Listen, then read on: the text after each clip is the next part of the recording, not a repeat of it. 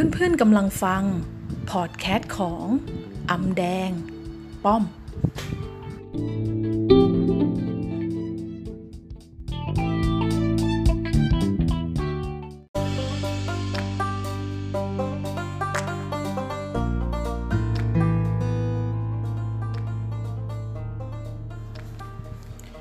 วัสดีค่ะเพื่อนๆคะวันนี้ป้อมก็จะมาอัดพอดแคสต์นะคะ หลังที่ไม่ได้อัดพอดแคสต์มานานละ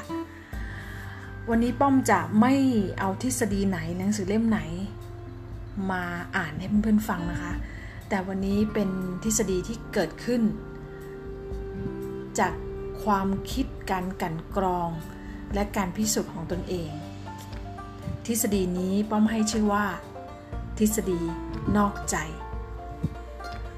ถ้าเพื่อนๆฟังแล้วคงคิดว่า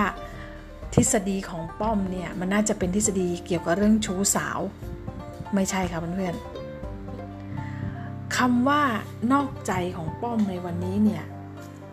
มันหมายความว่าเอาใจของเราไปไว้ข้างนอก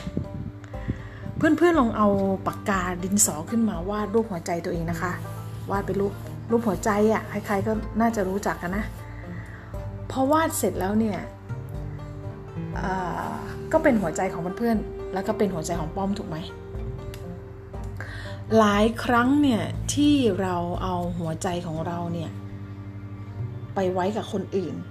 ไปไว้กับฮูไปไว้กับ something ไปไว้กับใครหรือไปไว้กับอะไรบลาบลาบลาในการที่ถูกกระทบจิตใจของเราบ่อยครั้ง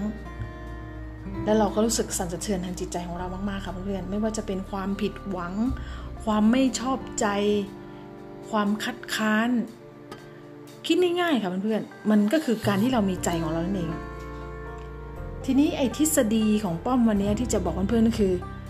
ถ้าเพื่อนๆลองโยงใจของเพื่อนๆนะคะ ออกไปข้างนอก แล้วไปวาดหัวใจเล็กๆ อันหนึ่งนอกวงกลมอันเนี้ย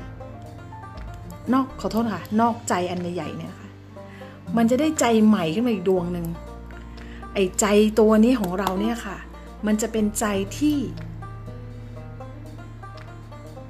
มองไอ้ใจตัวใหญ่ๆเนี่ย เป็นผู้เฝ้ามองใจใหญ่ เราจะเห็นว่าหลายครั้งที่ใจดวงนี้โดนกระท